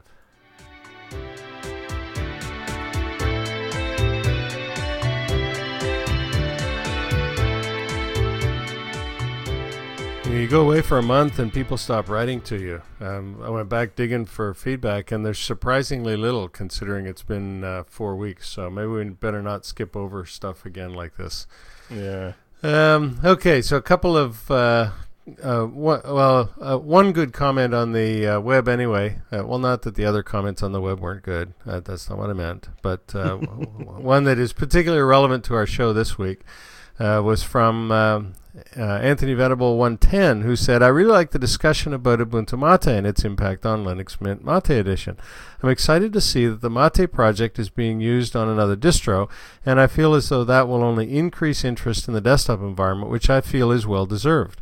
For Ubuntu to have a Mate edition is a good idea, and if they had that at the start, then I may not have even gone to Linux Mint in the first place, which of course is your comment, Joe. Uh, I do really hope that Linux Mint Mate edition does not drop in popularity, uh, but that there are enough people interested in using Mate to keep both distros thriving. Um, yeah, so I think the uh, I hadn't thought about that angle of it. The notion that somebody coming in new to the Linux world and liking the look of the Mate desktop, um, the chances are pretty good if there was an Ubuntu Mate that they would just use that. Yeah, because uh, as discussed, Ubuntu is the name you know. We talked about Right. Big Bang Theory. It's uh, it, it's a huge brand, and that is why uh, Martin Wimpress went with Ubuntu. He, he could have picked any distro to to put his Mate expertise to and form a new distro or a new spin. But one of the reasons that he chose Ubuntu, apart from the fact that it is a really solid base, is the, the brand awareness and the fact that Yep. it was going to be popular. And uh, but having used uh, Linux Mint Mate for a bit, it does feel slicker, and it's just not a surprise, is it? Because Ubuntu Mate's had uh, a 14.10 release and then a, a fairly swift 14.04 release. And I think that it's not really fair to judge it because it's such a newcomer and it, um, it's a very small dev team that is presumably growing as the popularity of the distro grows. But Lin- Linux Mint does feel that's a bit slicker at the moment. But going ahead, I would say by the time we get to the 1604, that's when we're really going to be, you know, it, it's going to be a toss up. And that, that's when, I, obviously, I was talking about uh, does Ubuntu Mate render Linux Mint Mate version irrelevant? Well, now I've had a good look at it, I would say not yet, but th- it could be if Ubuntu Mate carries on with the trajectory that it's got already. Then the writing could be on the wall for the Mate edition of Linux Mint. I think. Yeah, I wonder if the if if this will come down to the difference between, um, you know, a six month release cycle that Ubuntu has, and if they can get that to where, you know, it's a it's a trivial thing for me to move from, you know, fourteen ten to fifteen oh four to fifteen ten to six. You know, that it's just I just hit the upgrade button and it just does it, and it's painless. Um, well, it's, it's funny you talk about there there being a six month release cycle. To me, it's a two year release cycle with some kind of uh, betas in between. I I don't see those nine month Ah. supported releases as a proper release. Obviously, I look at them and I check them out, but to me, it's LTS to LTS, and you can do an in place upgrade straight from 1204 to 1404, and you will be able to do 14 to 16. So that's not the way that that Ubuntu spins it, though.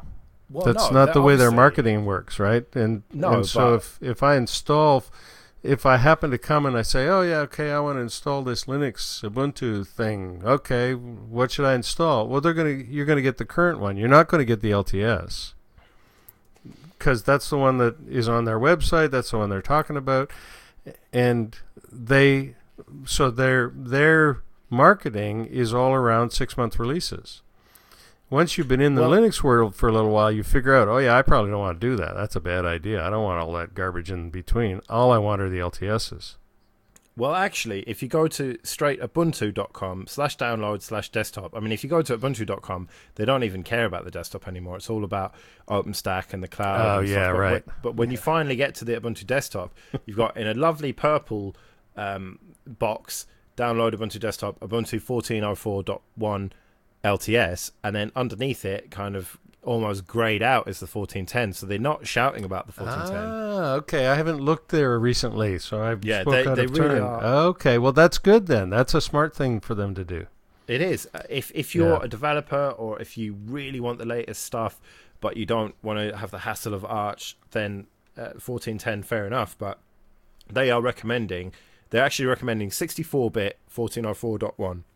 Is their their release? That's interesting. Yeah. So I was going to tout that as maybe a potential advantage that Mint would have, but you know, if Ubuntu is doing basically the same thing with their um, marketing and their their messaging to people that you know the LTSs are the are where you want to really be, and you can do these other things if you want, but it's certainly not necessary.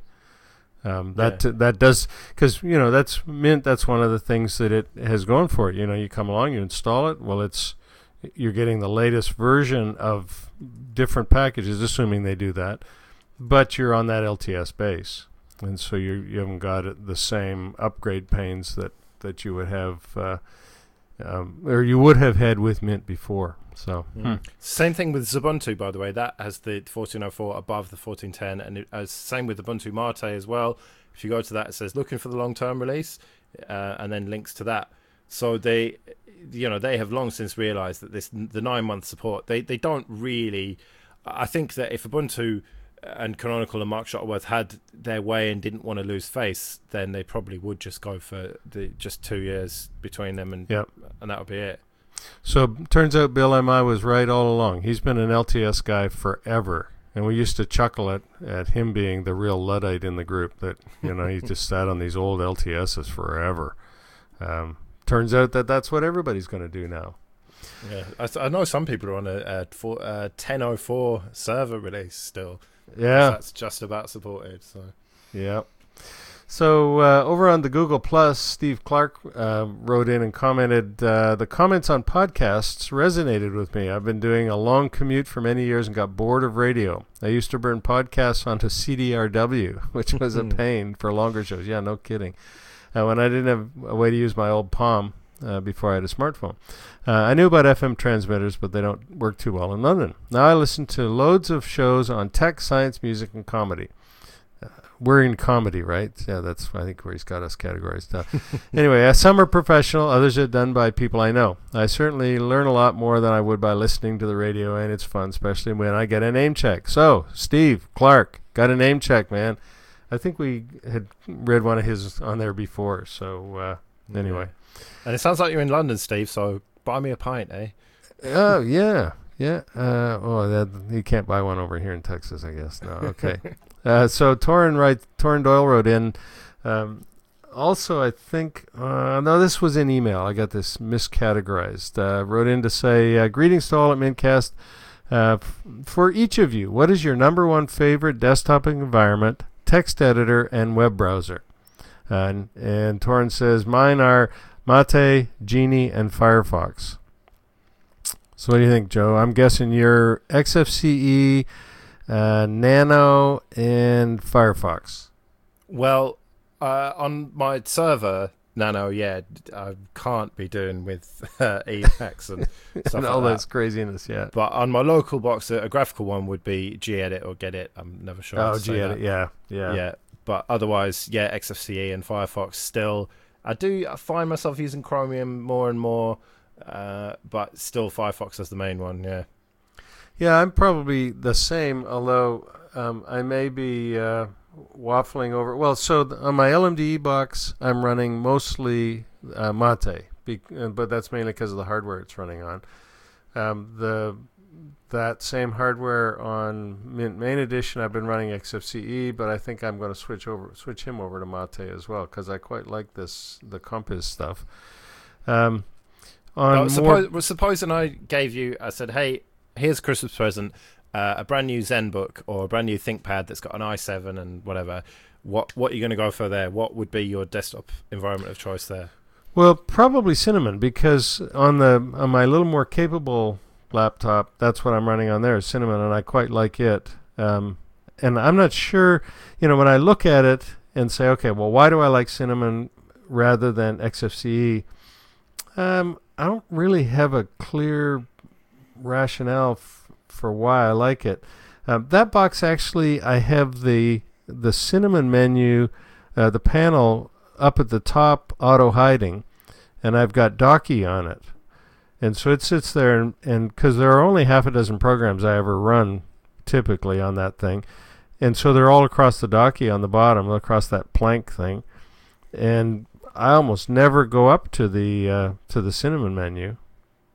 So maybe it's just the way that I use it. I'll bet I so in that case it doesn't matter which desktop environment I'm using. They're all the same at that level if I'm not dealing with if I'm interacting with the machine through Docky mainly and I'm not using the menus, then it doesn't really they're all the same pretty much, right? Yeah, well, if you're using a dock, then yeah. Yeah, because if you're using the dock as the menu, um, I suppose there are other differences. So I would probably end up on Cinnamon uh, if I had more capable hardware. That would probably be my choice. Cinnamon and uh, uh, gedit. I've used Geany a little bit um, for. I, I use it mainly for Python programming. Although I also use Idle, the the Python um, GUI directly for that. But that's because I'm working on the the Pi primarily, and I go back and forth between Firefox and, and Chrome. Um, I'm using recently. I'm mostly using Firefox because I started to get the willies about how much Google knows about me. Well, I, I recently used Chrome on Trisquel just to be a rebel, just to get Flash working, just to say, ha ha ha, I got did it. proprietary horrible stuff working on that. And uh, I, otherwise, just Chromium. But text editor wise, it's funny. You know why I use uh, gedit, and that it's not really to do with features or anything. It's just because in Ubuntu they change or they seem to flip flop between uh, mousepad and leafpad. And I, I just got sick of I, just muscle memory, you know, um, Yeah. sudo uh, gedit, uh, you know, etc fstab, and so I just now I just install gedit and then I know that's my muscle memory. That- so it's That that's it's not going to really be there. Yeah.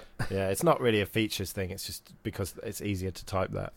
Yeah, I got using Nano, and I got in uh, the same thing. I get using that as by habit, and then I'll want to copy and paste something in, and it's just, oh yeah, it's this command line thing. I can't do that easily here. You can do it, but it's I got to remember what the keys are, and so I've started to do the same thing, running uh, either well, running gedit. Um, let's see, is is that what's on uh, the Mate desktop? I don't even think gedit's on there I think as it the. is. I'm not sure. Uh, let's see. What it just says text editor in typical Mate fashion. So what is it? Pluma, Pluma, oh, yeah. which I believe is probably I think that's the fork of gedit. Yeah. it's a gedit fork. Yeah, I think is what that is. But uh, yeah, because it's a it's a Mate. It's the editor for the Mate desktop. But you could just rename it to be gedit and be done with it. Yeah. Yep. Anyway, uh, okay, so moving on to website then. Um, typically or, or suitably, we've got uh, 11 useful utilities to supercharge your Ubuntu experience. I was surprised to see that one of them wasn't uh, Linux Mint. But anyway, you know, it's a utility to supercharge your Ubuntu experience. Several of these uh, in this website were. Um, uh, Unity related things that I looked at and thought, okay, well, if, uh, yeah, I suppose you would need extra stuff to fix Unity and make it work. But uh, some of them were pretty good. Have you tried many of these? Um, I can't say I have really. Um, The one that doesn't that uh, caffeine that prevents your your uh, machine from sleeping. Okay, that looks like an interesting thing. Except if you go over to the caffeine website and look in the comments, it says, "Oh no, it's easier than that. All you gotta do is run GLC or, or VLC rather, and then minimize it, and your desktop won't sleep." Really? hmm. Hmm. Anyway. But someone posted this in the Ubuntu Mate um, Google Plus group Ah. and, and said that um, this is why Canonical's going to go bust. And then Popey instantly sprang to action in, defense of them. And I, I started like- trolling him a little bit today. That was quite funny. So we will have to refer him to our website or our our uh, podcast where we've made this the website of the podcast now. Yeah. Yeah. Um, and we even have a tip. Actually, we got two tips. I I put in there the thing that I found on how to fix your um, XFCE window borders missing. Uh, on one bad day, if you find your nice slick XFCE desktop environment's all messed up, there's no window decorations. It can be because the window manager has crashed. So here's the link to it, and then TED 10 sed command examples. Uh, so this is if if you're you're a big sed guy on the command line, uh, which you know we did that whole episode. So I think it's a, a useful tool that a lot of people use. Um, it's got an interesting user interface. So this uh, website has has just ten examples of different things that useful little things that you can do uh, with sed. So if you're into that sort of thing, go have you know all these little arcanity things are are interesting to do. So. All right, I didn't get the announcements posted in here, so we'll have to dig up uh, show season and see what's coming uh, for next time. Um, do you have any announcements this time? Hopefully, we'll have have uh, Scott back next time so he can keep us on track. Yeah. Uh, no, not not much to say, I'm afraid. Not much to say. Okay, well, um, as always, we are very grateful to Kay Wisher and the Piecaster. Um, there was some chat this week th- on the uh, IRC off and on. Uh, there, there was a group that was advocating that we give the Piecaster a big raise. Uh, it actually started off as a, the, a they wanted a raise for um, Mint Brain, the IRC bot, and I resisted for a while, and then finally agreed to a 10% or 20% raise, I think, for Mint Brain, assuming performance continues. Um, and we agreed, we all agreed amongst ourselves that we were going to double the Mintcast or, or the Picasters uh, um, salary. So uh, you can look forward to that in the check. In the oh wait, no, there is no check. Uh, yeah. Well, anyway, we are very appreciative of uh, of Kevin and all he does to keep the Picaster up for us, to keep the stream running. Uh, likewise to John Newstetter and the Mumble server that we camp out on just freely as if it belonged to us. Uh, we would not be able to uh, do this podcast without that uh, Mumble server. So uh, very much appreciated, and I'm pleased that there are folks around the community like uh, John that keep these things up and running.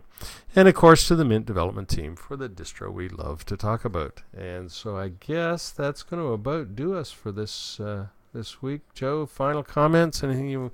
We got a kaching in, so we don't have to do that. Uh, yeah, don't have to do that. Uh, definitely head on over to the, listen to the Luddites. Um, we have our schedule deliberately on off weeks so that you got something to listen to every week. Yep. So we're very much worth doing. All right. Well, we will see you all in a couple of weeks then. Take care. See you later.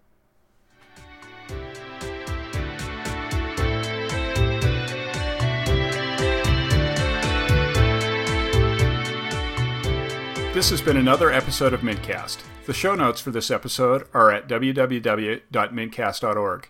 You can send us email at mintcast at mintcast.org or leave voicemail at plus one 832 514 2278. That's 832 514 CAST. You can find more information on Linux Mint at www.linuxmint.com. You can follow both Mintcast and Linux Mint on Twitter at Mintcast and at Linux underscore Mint. Thanks to Mark Blasco and Oscar for the podcast music, and thanks for listening to this episode of Mintcast.